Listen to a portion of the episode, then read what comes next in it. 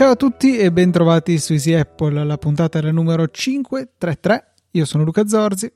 E io sono Federico Travaini. Un, un, giubilante Federico Travaini perché a breve sarà possessore di un nuovo Mac, ma non spoileriamo. Non spoileriamo niente perché, beh, in realtà un po' di spoiler c'è perché vi avevo lasciato con la, il mio test del MacBook Air che avrei provato la sera stessa dopo la registrazione della puntata che ho tenuto per eh, il weekend. E ho avuto modo di giochicchiarci un pochettino, provarlo, vederlo, eh, usarlo, configurarlo.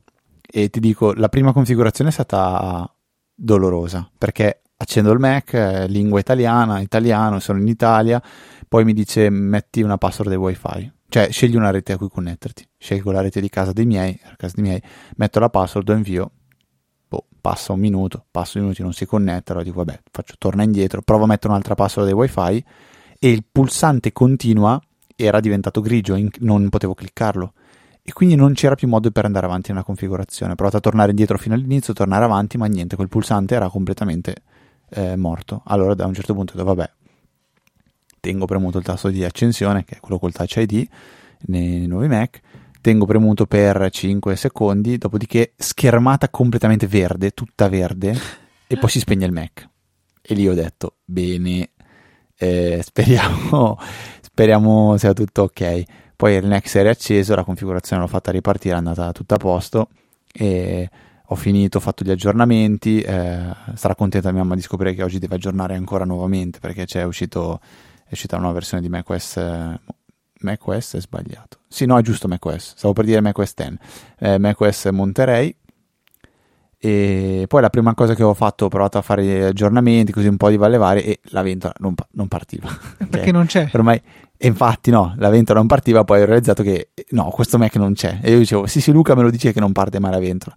Però mio papà, che è un possessore di un MacBook Air, penso del 2017, qualcosa del genere, e uh, mi ha detto fammi sentire come si scalda perché il mio, cioè il MacBook Air vecchio diventava un forno, veramente un forno.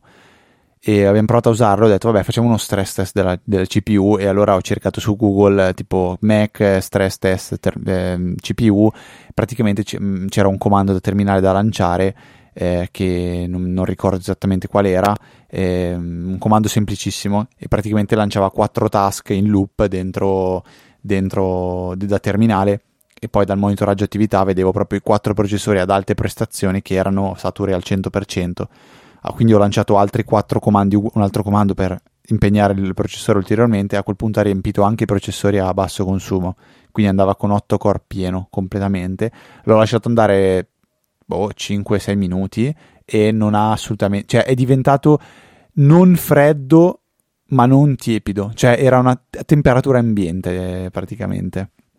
E infatti volevo chiedere Luca, tu come, eh, quale test fai quando vuoi stressare la CPU? Perché va bene, posso far partire un gioco, posso, però sono sicuro che da terminale ci sarà un qualcosa per dirgli, non so, conta fino a...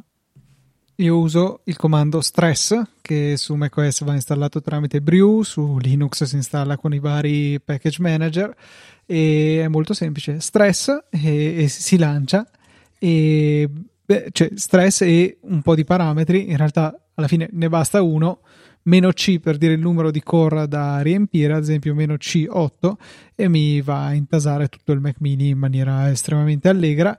E il computer non è più super responsivo perché ovviamente ha tutti gli 8 i core piantati al 100% però boh, so, dovrei provare a lasciarlo lì un po' a vedere se parte la ventola in maniera più consistente ma non credo perché in passato avevo fatto una codifica video avevo fatto anche un tweet a riguardo eh, una transcodifica piuttosto pesante che è durata boh, un'ora un'ora e mezza qualcosa del genere. CPU schiantata al 100% tutto il tempo e la ventola ogni boh, minuto per 3 secondi accelerava da 1700 a 1800 giri al minuto, la base è 1700 e vi garantisco che non si sentiva. Io ho letto dei nuovi MacBook che praticamente non, non sono completamente silenziosi ma fanno molto molto meno rumore rispetto agli altri, quelli nuovi parlo degli M1 Pro e Max, lo leggevo su Twitter stamattina quando parte però la ventola perché nella maggior parte degli usi diciamo non eccessivamente intensi e anche gli intensi magari brevi eh, non parte proprio la ventola sta spenta. Sì immagino immagino. Eh, assolutamente. Volevo chiedere una cosa magari Luca un minutino dire cos'è Brew?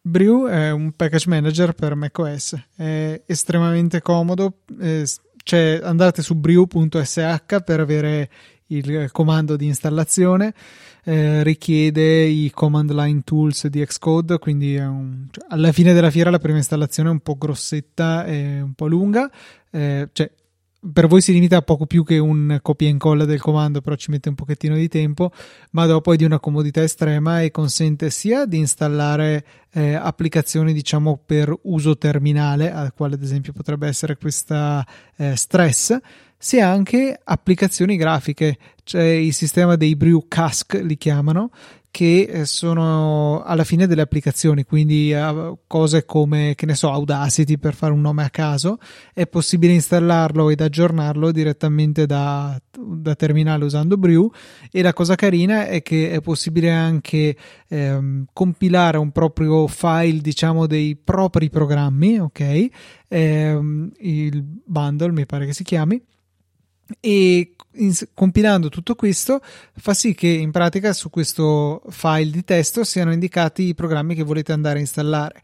Copiate questo file di testo nel vostro nuovo Mac, installate Brew e con un comando vi andrà a installare tutto quello che vi serve. Quindi se lo tenete aggiornato magari sul vecchio Mac diventa molto facile portarsi dietro tutti i propri software anche su un Mac nuovo. Nel frattempo io ho smesso di ascoltarti perché mentre tu parlavi è comparso sulla mia scrivania un piattino con sopra due mini panzerotti pomodoro e mozzarella e il profumo mi sta abbastanza distraendo dalla puntata, ma non è vero, mi ri- torniamo sui nostri passi. Quindi ho provato il MacBook Air e ho fatto dei test diversi, cioè l'ho collegato per prima cosa al, allo schermo esterno e alla, all'alimentazione per usarlo in clamshell. Per farlo eh, ho riutilizzato una cosa che non sapevo neanche più di avere, cioè avevo comprato tempo addietro un adattatore per l'iPad che ha una porta di uscita che ovviamente è l'USB-C dell'iPad Pro e in ingresso ha una USB di quelle tradizionali, ha un'altra porta USB-C per alimentazione, ha un HDMI e se non sbaglio anche un jack per le cuffie. Quindi ho utilizzato questo uh, gentile attrezzo per avere sia l'HDMI sia l'alimentazione direttamente eh, senza aver acquistato nessun alimentatore. E eh, tastiera esterna ne ho usata due, una di cui poi vi voglio parlare e poi quella del, della che tra l'altro ho pensato è una tastiera che ha ormai 10 anni perché è la tastiera che eh, ricevetti insieme al mio primo iMac nel 2009-2010 quindi è una tastiera che ha più di 10 anni che tuttora cioè, funziona e funziona bene così con me il, il Magic Mouse però al di là di questo. Eh, MacBook Air, diciamo, impressionante, ma non l'ho usato per, per fare cose che mi hanno fatto, fatto dire wow. Il test che più mi, eh, mi, mi, incuriosiva era quello proprio di provare a giocare, a far partire un videogioco. Nel mio caso è League of Legends e eh, ho avuto qualche problema perché inizialmente quando partiva eh, era tutto sgranato e a scatti eh, con le stesse impostazioni che io lo uso su, che, che uso su, su, Windows. Ma era uno sgranato non di, non so come, come, dire, cioè non dava l'impressione che andasse a scatti perché non ci stesse dietro la CPU, ma come se ci fosse qualche problema di video. Dopodiché ho mm, provato un attimo a indagare e ho scoperto che mancavano due opzioni da attivare che su Windows non, non, non uso. La prima è il vertical sync. E col vertical sync c'è un mh, una conseguenza che però ho notato, adesso non, non, non so dire se è ehm, positiva o negativa, ma il vertical sync mette un limite massimo agli fps di 60 nel mio caso, cioè se senza vertical sync riusciva a fare il MacBook 140 circa fps, per dare un'idea il Windows ne fa 220, 230 Ehm, comunque eh, attivando il vertical sync eh, cappava diciamo si può dire cappare sì, a 60 fps ma qual è il significato tutto... questo me lo sono sempre chiesto da non gamer di superare i 60 se tanto poi lo schermo te ne butta fuori i 60 Allora, penso che eh, uno dei motivi è quello che nel caso, in, cioè se tu cappi a 60 fps, penso ci possano essere delle condizioni in cui ha leggeri, delle, delle, delle leggere perdite di, di, di, fps, quindi magari arriva a meno di 60. E quindi tu sai di averne 240 e quando magari ha dei, dei, dei, dei cali ne fa 200, 190. Anche se mentre lo dico mi sembra una cosa che non ha molto senso perché cioè, se ti dico di farne massimo 60, ma tu ne riesci a fare anche 200 nel, nel, nel, se ti lascio libero, allora perché devi farne meno di 60? Questo non, onestamente è una domanda un po' strana eh, che mi fai. E poi c'è anche quel discorso che l'occhio a un certo punto oltre un limite non va, quindi va bene. Ehm, però l'altra, l'altra, impostazione, e lo dico perché boh, magari c'è qualcuno all'ascolto che può interessargli, era che il, il videogioco io lo utilizzavo in modalità eh, full screen, quindi trattava praticamente la, la finestra del, del, gioco come un'applicazione a tutto schermo, mentre esiste un'altra opzione che si chiama borderless, cioè praticamente la tratta come non un'applicazione, ma come se fosse tipo un, un, un'immagine de, del, dello schermo, cioè non, non, non la tratta come se fosse una finestra. Con queste due impostazioni ho potuto constatare che il gioco funziona perfettamente, cioè l'avevo messo a qualità massima, eh, quindi proprio ma- massima grafica tutta, eh, tutto tranne le ombre, e il gioco effettivamente andava normalmente come se fosse un gioco normalissimo. Ehm, poi, vabbè, ci sono delle considerazioni da fare che secondo me il problema potrebbe essere... Oh, ecco, no, aspetta, scusate, mi è venuto un flash importante che ha detto anche Luca. Non è ovviamente compatibile con eh, Apple Silicon, quindi girava tramite Rosetta 2, cioè da monitoraggio attività e era evidente che era un'applicazione Intel. Questa cosa per me è doppiamente sbalorditiva. Cioè, è un MacBook Air eh, base, senza ventole, e le ventole non partivano quando, gio- quando, ho giocato. Ho giocato 10 minuti, però basta per far partire le ventole, ve lo assicuro. Eh, sì, le ventole quindi... non partivano in quanto inesistenti. Sì, hai ragione, scusa, sono idiota. Volevo dire, non si scaldava. Eh, continua a dire le ventole vanno, ma non si scaldava minimamente nonostante cioè, le, le, diciamo, non, non stesse facendo proprio una cosa leggera per un computer far andare un videogioco.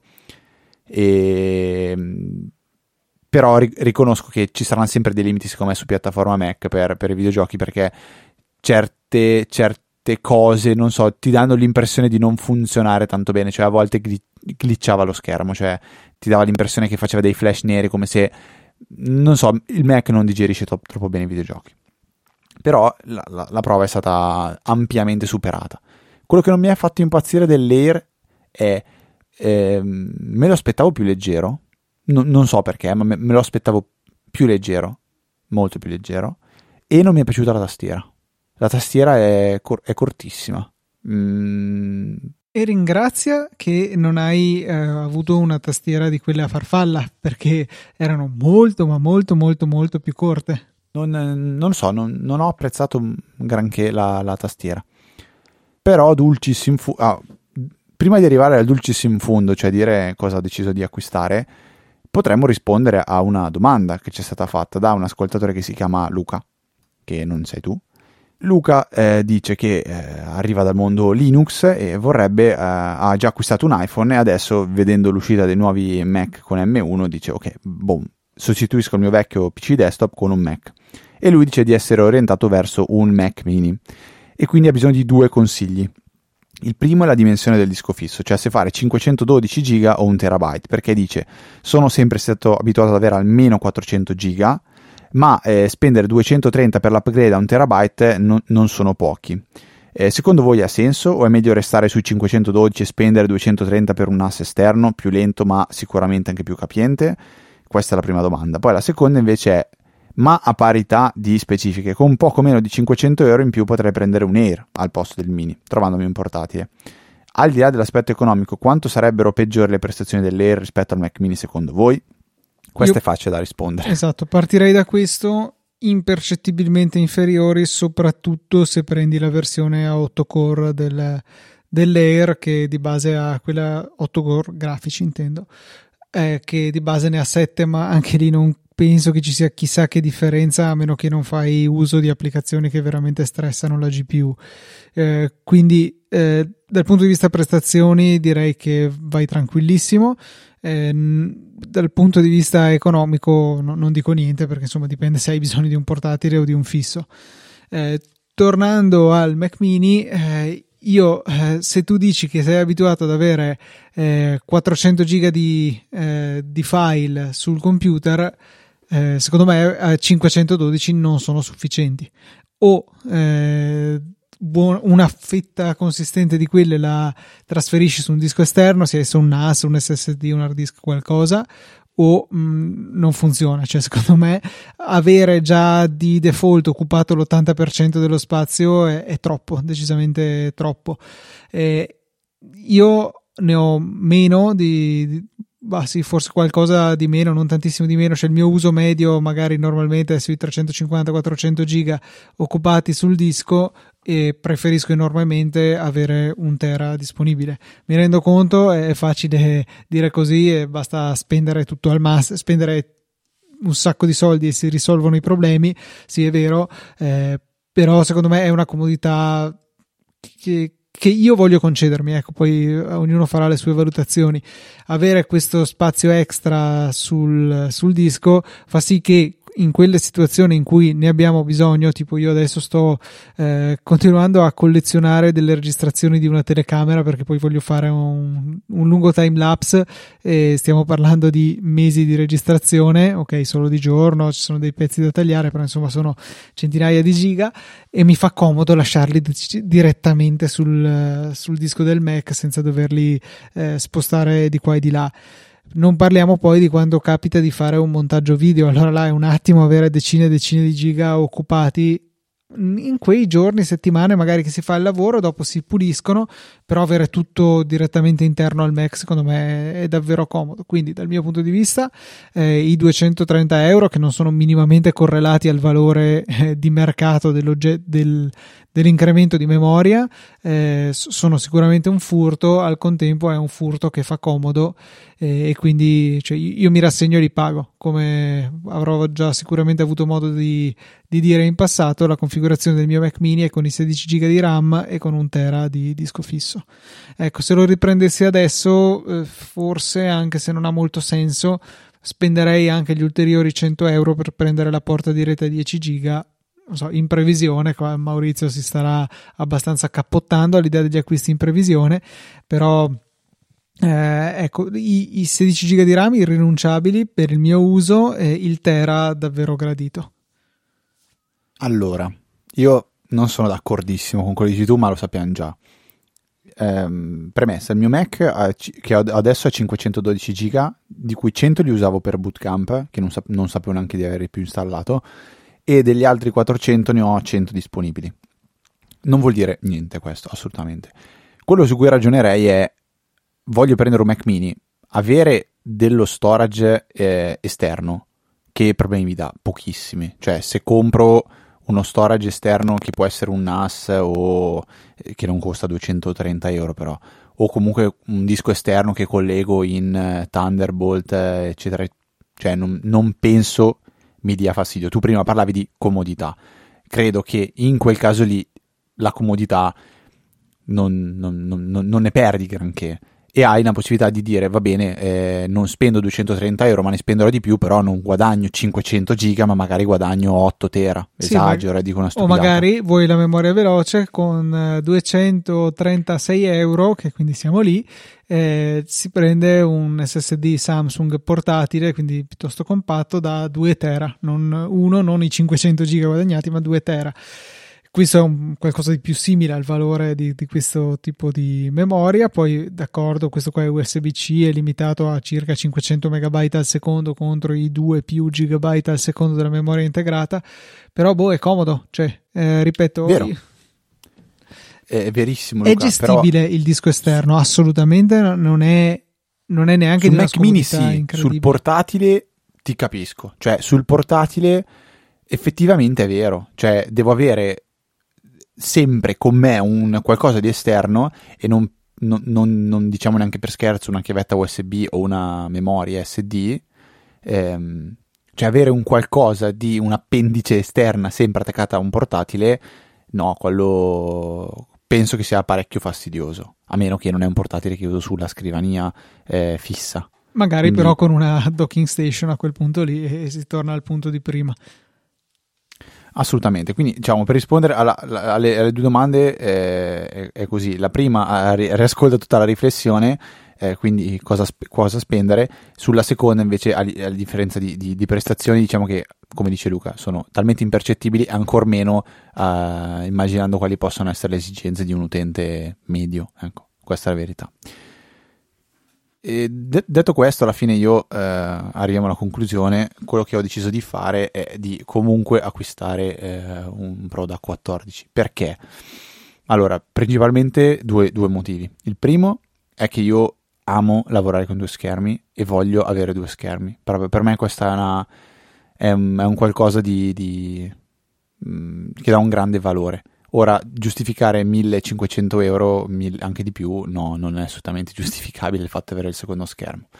Eh, la, l'altro motivo è quello di avere un qualcosa che è una novità, è un qualcosa di, di nuovo, un qualcosa di, di, che porta tante novità, lo schermo, la tastiera, eh, la scocca, la dimensione, eh, lo sfizio, ecco, mettiamolo lì, è proprio lo sfizio.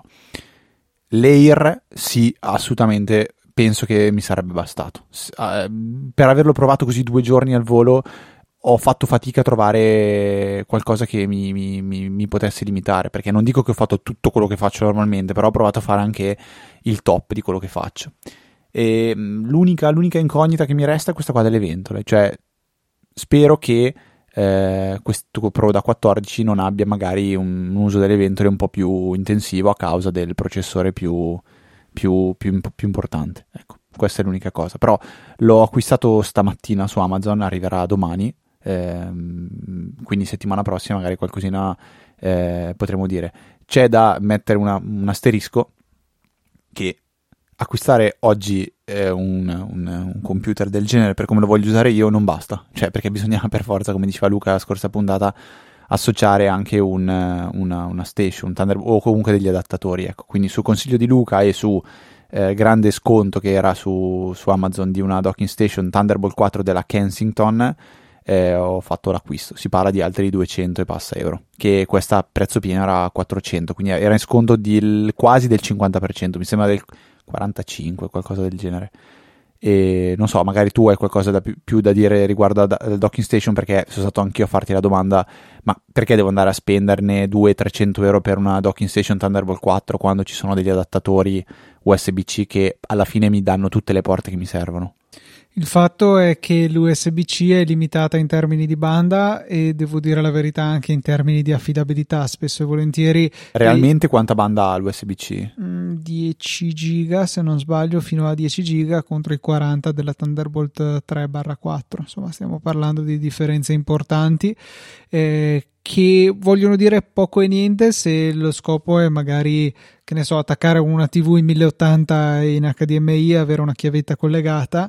Eh, se stiamo cominciando a parlare di avere due schermi 4K a 60 fotogrammi, già lì comincia a diventare penso proprio al limite, limite dell'USB-C, poi magari vuoi l'Ethernet, vuoi qualche USB, hai già finito la banda e l'affidabilità l'avevi finita parecchio tempo fa. Alla fine prodotti di qualità con l'USB-C sì, boh, c'è poca roba. So che anche Marco Arment se ne è spesso lamentato di, di questa cosa, quindi eh, non lo consiglierei molto piuttosto un prodotto Thunderbolt 4, Thunderbolt 3 che sicuramente andremo a pagare una certa cifra ma poi ci garantisce sicuramente una migliore stabilità ed è comunque qualcosa che poi ci teniamo anche per il futuro. Quindi eh, è sicuramente un ulteriore impegno però possiamo farcelo andare anche magari per il computer successivo e allora la, eh, la spesa si spalma su un pochettino più tempo Ok, e se non sbaglio comunque su Amazon eh, quello che stavo vedendo io di adattatore USB-C diceva che eh, supportava le, i due, due schermi in 4K a 60 Hz. Ok, Quindi... sì, era uno dei pochi se vogliamo, però bene. No, no, eh, sono d'accordo, poi è una cosa più, più, più stabile e co- comoda. E forse dico una boiata, attacchi anche un cavo meno, forse, perché no, da USB-C comunque con l'adattatore puoi anche ricaricarlo, Sì, vero? sì, sì, sì, sì, sì. Sì, sì, sì, sì, sì. Ok. Hai ragione. Però puoi comunque caricare invece il Mac dalla dock, dalla docking station, in questo caso da Kensington, io posso caricare il Mac. E questa è una, una grande utilità, eh, secondo me. Perché?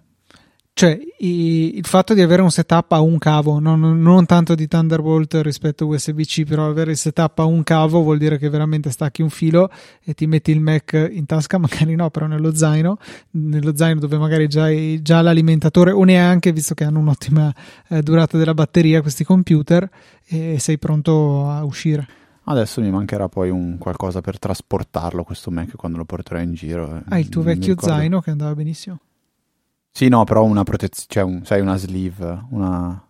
Beh, ok, quello ci farai sapere che, che cosa sceglierai. Se ne hanno parlato nell'ultima puntata di cose, se non sbaglio. Io Ultima sono- ultima puntata di cose, poi vado, a- vado a curi- Io sono curiosare. indietro perché ci sono troppi podcast in questo periodo. Sto, Perché ascolti i dovuto, podcast sbagliati? Dai, leggi la recensione che almeno ti puoi far perdonare. ho dovuto accelerare addirittura di un'altra tacchetta i podcast per cercare di recuperare. Eh, sono quasi riuscito a rientrare in una schermata. Ho 1, 2, 3, 4, 5, 6, 7, 8 podcast, diciamo indietro, 8 puntate, ma ce la posso fare, confido in me stesso. Venendo alle recensioni, invece, dobbiamo ringraziare Testoni92 che con 5 stelle ci scrive sempre un piacere. Federico e Luca sono ormai una compagnia fissa, sempre piacevoli, preparati divertenti. Eh, tanti complimenti da un nuovo elemento della EasyChat. Grazie a te, Testoni. Grazie per averci scritto questa recensione, averci dedicato un po' del tuo tempo, ci fa veramente molto, molto piacere. Passiamo poi a un altro argomento, un argomento tattile di tastiera, non ti piace quella dell'Air, magari hai altro da dirci a riguardo.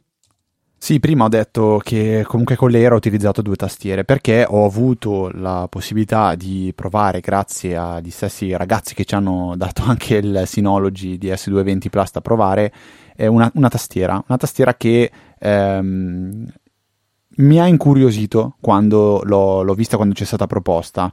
Eh, si chiama Happy, eh, Happy Hacking Keyboard. La cosa curiosa della tastiera è che è eh, il modello che ho scelto io, la colorazione che ho scelto io è praticamente tutta nera, completamente nera, senza retroilluminazione, quindi eh, non, non si vede eh, neanche qual- cosa c'è scritto sui tasti, seppur c'è scritto qualcosa, però è scritto nero su nero, quindi si vede veramente in controluce. Ed ha un formato che è a 60 tasti, quindi praticamente si chiama 10 keyless. Eh, non ha le frecce, non ha il tastiere numerico, è una tastiera ultra compatta. ehm, partiamo anche da, da- da quella che forse è una caratteristica eh, un, po', un po' limitante, eh, cioè, co- costa, costa parecchio. C'è una tastiera super professionale, una tastiera che si parla di oltre eh, i 200 euro di tastiera, quindi questa è una cosa che va secondo me proprio mm, detta subito, quindi non è una tastiera eh, da- da- da- da prendo così tanto per, è una tastiera eh, vera- veramente professionale, è proprio pensata eh, per chi eh, durante, durante il giorno scrive tutto il giorno, quindi programmatori, scrittori e, mm, ed è proprio anche una tastiera a cui ci si, ci si bisogna abituare, perché provate a te- pensare a una tastiera che non ha le frecce, ma per usarle si usano dei tasti funzione. Eh, quindi, per esempio, non so, premo un tasto funzione, poi dei tasti della tastiera diventano la mia, eh, la mia- le mie frecce. Eh, c'è un software per, per la personalizzazione della tastiera che si può installare e permette di, di customizzarla secondo le proprie esigenze. Però pronti via è proprio eh, il primo impatto è veramente st- stranissimo. Eh, ha, delle, ha delle finezze, tipo il fatto che sul retro ci sono dei, eh, de- delle personalizzazioni che si fanno proprio a livello di, di hardware, cioè di configurazione di come si comporta poi la tastiera. Cioè sul retro si apre una, una finestrella, ci sono delle levette super piccole e se ne porti, non so, la prima ti comanda eh, la tipologia di, di- di funzionamento, cioè funzione Mac, funzione, eh, funzione Windows, eh, cioè modalità Mac o Windows, e poi ce ne sono altre che ti permettono proprio di eh, modificare il, il funzionamento della della tastiera. Eh, tastiera che esiste poi in diverse, in diverse mh, tipologie, a partire da quella classic che eh, è soltanto USB-C fino ad arrivare a quelle che sono le hybrid o le hybrid Type S che hanno anche il Bluetooth, che è quella che ho voluto provare io perché la mia idea era tastiera super compatta, me la posso mettere nello zaino e la collego direttamente anche all'iPad per quando lo devo usare e la mancanza della, delle frecce eh, sull'iPad posso, eh, diciamo così, compensarla dallo schermo touch. E non è verissimo in realtà, perché per come sono abituato a usare io la tastiera, io sento due grosse mancanze per me. E una è proprio legata al, anzi, tutte e due sono legate proprio al formato 10 keyless, cioè mi mancano le frecce, perché le frecce le uso tantissimo. Cioè, anche mentre stai scrivendo una mail, eh, devi correggere una cosa, ti viene da usare le frecce. A me viene da usare le frecce.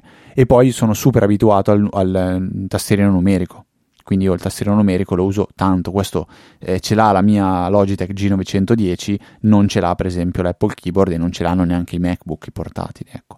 quindi questo mi ha, mi ha un po' limitato. Quello che invece eh, mi ha, mi ha eh, stranamente sorpreso era che ehm, quando mi è stata presentata mi è stato detto non è una tastiera da gaming perché non ha l'illuminazione LED, non ha le macro, non ha certe caratteristiche che possono renderla valida per essere una tastiera da gaming. In realtà io non, non, non mi ci sono ritrovato al 100% per quello che è il mio utilizzo, cioè l'ho utilizzata tranquillamente giocando. Eh, il LED alla fine è soltanto un qualcosa di fa figo o può far schifo, per esempio a Luca. Eh, l'assenza invece dei tasti macro è un qualcosa che non ho assolutamente, eh, n- non mi ha dato fastidio. La mancanza forse più, più importante per me è stata quella dei, dei, tasti funzione che non esistono, che si possono eventualmente richiamare sempre, sempre tramite delle, delle combinazioni, di, combinazioni, di, tastiera. E quindi, diciamo, io quando poi l'ho provata mi sono trovato un po', un po in difficoltà, perché è una tastiera che eh, ho fatto fatica e faccio tuttora veramente fatica a, a, digerire. Cioè, se devo usarla per scrivere punto e stop, eh, la uso volentieri. Ma nel momento in cui devo andare veramente oltre un po' alla scrittura, che può essere anche soltanto una revisione di quello che ho scritto o una modifica, eh, cavolo, no, non lo so, mi ha, mi ha, mi ha molto frenato. Eh, capisco che è una tastiera eh, molto ehm, particolare e, e, non adatta per me perché leggendo sul web ho provato a cercare dei, dei video che, dicevo, che, che, recensissero la tastiera per capire cosa stavo sbagliando io nell'usarla o se c'era qualcosa che io non avevo capito a fondo della tastiera. In realtà quello che ho, che ho capito è che eh, chi la, l'acquista e chi la usa la ama. Ehm, probabilmente io non sono il tipo di utilizzatore corretto per questa tastiera. Però ho voluto comunque parlarvene perché l'ho trovata talmente, talmente particolare che vale la pena secondo me andare magari anche a curiosare su YouTube e cercarsi un video. Io ve ne lascio una che è una recensione di Riccardo Palombo nelle, nelle note della puntata, un link a un video di YouTube dove lui proprio la smonta, l'apre, eh, fa anche il confronto col modello precedente. E niente, mi spiace perché eh, quando l'ho vista ho detto questa sì, eh, è la mia tastiera mm, all black, super compatta, poi in realtà mi sono reso conto che eh, personalmente sono molto più da Logitech G910 per come tipologia di tastiera. Vi lascio entrambi i link nelle note della puntata se volete curiosare. E la tastiera solo che Logitech non piace a Luca perché fa tanto, tanto, tanto, tanto, tanto, tanto casino. Mentre a me piace proprio perché fa tanto casino. Che tristezza, no, io sulle tastiere proprio sono una persona semplice, ho una richiesta, ma in realtà no, non è vero, penso di essere una persona semplice ma non lo sono, semplicemente ho gusti diversi dai tuoi, ecco, questo, questo è senz'altro vero. Prima di procedere eh, con un interessante follow up di Giovanni, segnalo una cosa che mi ero dimenticato di dire prima quando parlavi del, del, tuo futuro Mac. È un sito che avevo già citato ormai una cinquantina di puntate fa, nella 487. Avevo parlato di isappleSiliconready.com, dove c'è una, eh, una foltissima lista di applicazioni che ci dicono se le applicazioni sono eh, ottimizzate per il processore M1 oppure se funzionano comunque correttamente tramite Rosetta e ce n'è veramente tante, eh, non so, 942 ecco sono le applicazioni per Mac presenti in questa lista e vi consiglio di darci un'occhiata perché è effettivamente molto comodo per farsi un'idea se, addir- cioè, se abbiamo uno di quei rari programmi che hanno effettivamente eh, dei problemi tali per cui non si riescono a utilizzare sui Mac ARM e che tenderà a essere un problema in futuro visto che tutti saranno eh, Mac ARM. Tipo, vedo che questo Daz Studio, che non ho idea di cosa sia, non funziona tramite Rosetta e non è ottimizzato per, eh, per il processore ARM, quindi male male. Detto questo, un interessante follow up ci arriva da Giovanni che ci segnala un pacchetto da installare in beta sui NAS della Synology che si chiama SynOCR che eh, in pratica consente di automaticamente andare a effettuare l'OCR, quindi il riconoscimento dei caratteri sui PDF.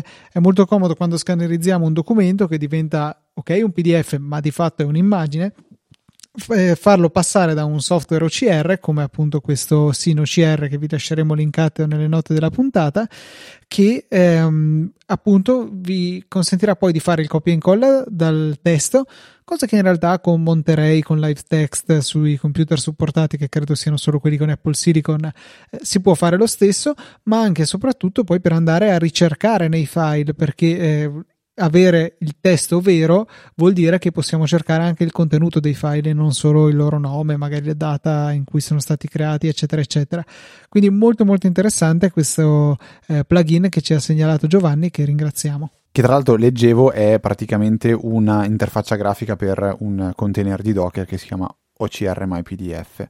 Lo, lo, lo vedevo perché purtroppo in questo momento il sito di SinoCR, cioè o meglio dove è eh, dove ci ha linkato il, Giovanni il, di, di, andare a vedere SinoCR è down, cioè lo clicco e non, non, non, lo carica. Quindi ho caricato un secondo link che spiega un attimo come funziona. Quindi ecco, va detto che dipende anche da, da Docker per poter funzionare. E, ehm, in alternativa, Esel e un Mac eh, che è sempre acceso, comunque quando si accende prende quella cartella lì e fa gli OCR eh, in tutta serenità. Allora Luca, e abbiamo una, una, segnalazione che ci tengo parecchio a fare perché arriva da una, una, un ascoltatore, ma in realtà è un, è un amico, uno della, degli Easy People. L'Easy People, è, voi non sapete, ma sono una cerchia ristretta di, di, di amici che si sono formati tra, su Twitter, Easy Apple, e, e, nel corso di questi ormai quasi 11 anni. E eh, Manuel praticamente dice che ha pro- è partito a, fare, a sviluppare un, un, progetto su Kickstarter per eh, sviluppare un'applicazione che dice è ormai da tanto tanto tempo che voglio provare a fare è un'applicazione che eh, serve per eh, gestire le, le, spese e i budget. E lui mi ha scritto in privato un, un, attimo un'anteprima di quello che ha in mente di fare. E dice che praticamente lui eh, non ha mai apprezzato come le applicazioni eh, di questo tipo gestiscono i budget, cioè in maniera manuale e puntuale per ogni categoria, cioè dice non è secondo me il modo giusto perché non considera eh, realmente quelli che possono essere degli impegni, eh, quindi delle spese o dei guadagni che sono imprevisti o comunque qualcosa che non è regolare. Dice eh, l'applicazione che io voglio fare deve, deve, regolare il budget in maniera totale, non in base soltanto alle spese eh, ricorrenti o alle entrate che siano ricorrenti o no. Cioè, dice, fa, faccio un esempio: io ho uno stipendio di X, spendo Y e alla fine mi resta X meno Y, che è il mio budget che posso spendere. Beh, se devo spendere, però, non so, devo spendere una cifra 500 euro perché mi si è rotta la moto, devo sistemarla. Ecco, un'applicazione standard quello che va a fare è dire: ok, il budget che eh, per la tua moto solitamente è, non so, 50 euro al mese, ora è meno 450 euro perché hai speso 500 euro per la moto ma non è corretto. In realtà io questo 500, bu- di, di 500 euro di spesa devo andarla a sottrarre a quello che è il mio budget totale disponibile. A questo punto qua dovrei eh, rimodulare quello che mi resta da poter spendere sulle altre categorie, altrimenti io sono a meno 450 euro spese sulla moto, ma ancora magari 250 euro di budget per poter mangiare fuori. Questo, questo è un esempio, quindi lui dice che avere sempre sott'occhio la possibilità di eh, spesa per il mese corrente aiuta a finire sempre all'attivo e quindi a risparmiare, quindi una visione un po' più totale, globale. inoltre con le spese entrate ricorsive già segnate posso anche vedere una proiezione della mia situazione finanziaria in futuro e capire se una grossa spesa oggi può avere ripercuss- ripercussioni tra anche due o tre mesi. e mh, ci lascia anche ovviamente il link a quello che può essere, eh, non a quello che può essere, ma a quello che è il suo progetto Kickstarter a cui si può partecipare, potete partecipare tutti eh, il goal è di eh, 5.685 euro, ci sono tantissime, eh, tantissimi piani per poter partecipare, a partire dal più basso che se non sbaglio è addirittura di soltanto eh, un euro, fino ad arrivare a quello di eh, forse un centinaio di euro o di più per dire ok tu sei parte di questo progetto, cioè ci sarà il tuo nome sull'applicazione. Beh, Kickstarter diciamo che è una piattaforma eh, molto interessante. Noi vi lasciamo il link nelle note della puntata, eh, se quello che vi ho detto vi aveva fatto pensare porca miseria è vero un'applicazione del genere non esiste non c'è eh, potete tranquillamente andare a, a, visitare il sito di Kickstarter eventualmente anche contattare Manuel lo trovate su Twitter vi lasciamo anche il, il, il, suo, il suo, contatto eh, su Twitter. Diciamo che il primo vero taglio eh, efficace per poter poi avere qualcosa, a parte il grazie che sicuramente ha un suo valore, ma ok, eh, sono 10 euro che poi ci daranno diritto a due anni di utilizzo gratuito dell'applicazione che normalmente costerà 10 euro all'anno, quindi eh, 50% di sconto sicuramente può essere già un ottimo livello di accesso, ecco. Ormai invece tutti sanno che tu ami Electron, Luca, tanto che mi arrivano delle, de, dei messaggi su, su, Twitter in privato che mi dicono ah guarda questa cosa qua l'ho trovata pensa se la dovesse vedere Luca sembra in Electron e in realtà eh, io ho curiosato che cos'è questa, questo, questo, servizio che mi ha eh, consigliato, un attimo me lo sono perso, Red Ska su Twitter ed è praticamente un editor online eh, stile Photoshop. si chiama Photopea mai sentito Luca, mai visto, mai... Sì, adesso mi direi sì, sì, lo conosco. Non lo conoscevo, eh, però aspetta, ci tengo a fare il puntiglioso perché eh, questa è un'applicazione web, ha la sua ragione di esistere in alcuni casi. A me quello che dà fastidio sono le applicazioni web travestite da applicazioni desktop, è lì che veramente Electron mi urta profondamente, mentre invece in questo caso dai ci può stare. Sì, anche perché eh, non l'ho usata, ma me la sono salvata lì perché so che sicuramente mi tornerà utile magari a lavoro per dire devo fare una modifica al volo, non ho, non ho Photoshop installato, posso utilizzare questo Photopea e me lo, me lo sono salvato. Però Luca si può farti incavolare ancora di più utilizzando, tu ti ricordi il nome di quell'applicazione a cui davi un indirizzo URL e lui la trasformava in una, un'applicazione tipo ah, sì, una sì, finestra. Sì, sì, sì, Me, lo, eh. me, la ricordo ma non ricordo il nome. Fluid, Fluid si chiamava. Sì, Fluid ci può stare, come noi poi andiamo, andiamo, a curiosare, però se non sbaglio Fluid era un'applicazione del tipo, non so, tu usi sempre Booking al punto da volerla nel doc, Bene, tu su Fluid davi in, pas- gli davi in pasto eh, l'indirizzo web di, di, Booking e lui ti creava un'applicazione che quando l'aprivi ti faceva usare Booking, punto stop. Ma quello ci e sta, us- cioè è una tua scelta per sopperire a una mancanza. Quello che a me non piace è che vengano proposte delle applicazioni solo come, come applicazioni web ibride così non so eh, mi rendo conto che è sottile la differenza e può farmi passare un po' per pazzo però così è Vabbè, diamo un esempio concreto. Quando non c'era un client di Twitter per Mac, eh, si utilizzava Fluid. Io creavo un'applicazioncina Oddio, che era lì ed tweet, era Twitter. Eh, Tweety penso che sia esistito praticamente dall'alba dei tempi. Sì, però se a me piace WhatsApp, l'interfaccia WhatsApp, web, secondo diciamo. me è più WhatsApp un esempio. può essere. Prima che ci fosse eh, la versione in Electron già pronta, eh, c'erano vari wrapper che la rendevano un'applicazione che comunque risiedeva nel dock. Ok. Rimanendo in tema invece di eh, strumenti per le immagini online, vorrei segnalarvi erase.bg, dove BG sta per background e non Bulgaria come potreste pensare, che eh, è uno strumento che usa l'intelligenza artificiale per scontornare le vostre immagini e andare a, a, rimuoverne lo sfondo, un po' come avevo fatto vedere con quella di cui vi avevo parlato qualche tempo fa eh, su iOS. Ecco, questo lo fa online, comunque con eh, fino a risoluzione di tutto rispetto 5000x5000, che se la matematica non è un'opinione vuol dire immagini da 25 megapixel. E devo dire che funziona bene in alcuni casi. Ho provato a buttarli su alcuni, eh, alcune foto di prova e in alcune ha fatto un ottimo lavoro, altre una porcheria, però sono più quelle in cui ha fatto un buon lavoro rispetto a quelle a cui ha fatto una porcheria. È totalmente gratuito a differenza di altri strumenti simili che ho visto, quindi eh, o so, hanno appena lanciato il servizio e quindi stanno cercando di farsi conoscere oppure faranno chissà che cosa con i nostri dati. Francamente non mi sono neanche messo a leggere la politica sulla privacy che è bella lunga eh, perché tanto gli ho caricato delle immagini che vabbè non succede niente se dovessero diventare pubbliche. Invece io vi, vi, vi, vi metto a conoscenza di, un, di, una cosa che ho trovato su Twitter. Non so se tu, Luca, l'hai intravista. Uh, non su Reddit. No, no, l'ho trovata su Twitter questa. Incredibile. Pazzesco. È un, un post di Panic. Panic è la soft browser. Che mostra un prototipo del, dell'iPod ehm, che non sembra un iPod. E, e, e, non ho neanche finito di leggere l'articolo perché sono estasiato dal vedere le, le foto di questa, questo rettangolone giallo con quattro pulsanti con delle etichette che dicono cosa fanno e un mini schermo e una, una specie di, di, di, di rotella. Una roba veramente stranissima che non penso possa scampare da, da, da, dall'interesse, scappare dall'interesse di tutti, tutti voi. È, è, gigantesco, è veramente una cosa, una cosa, gigantesca e non ho idea di come Panic abbia, abbia boh, ricevuto tra, tra, tra, le mani questa cosa qua.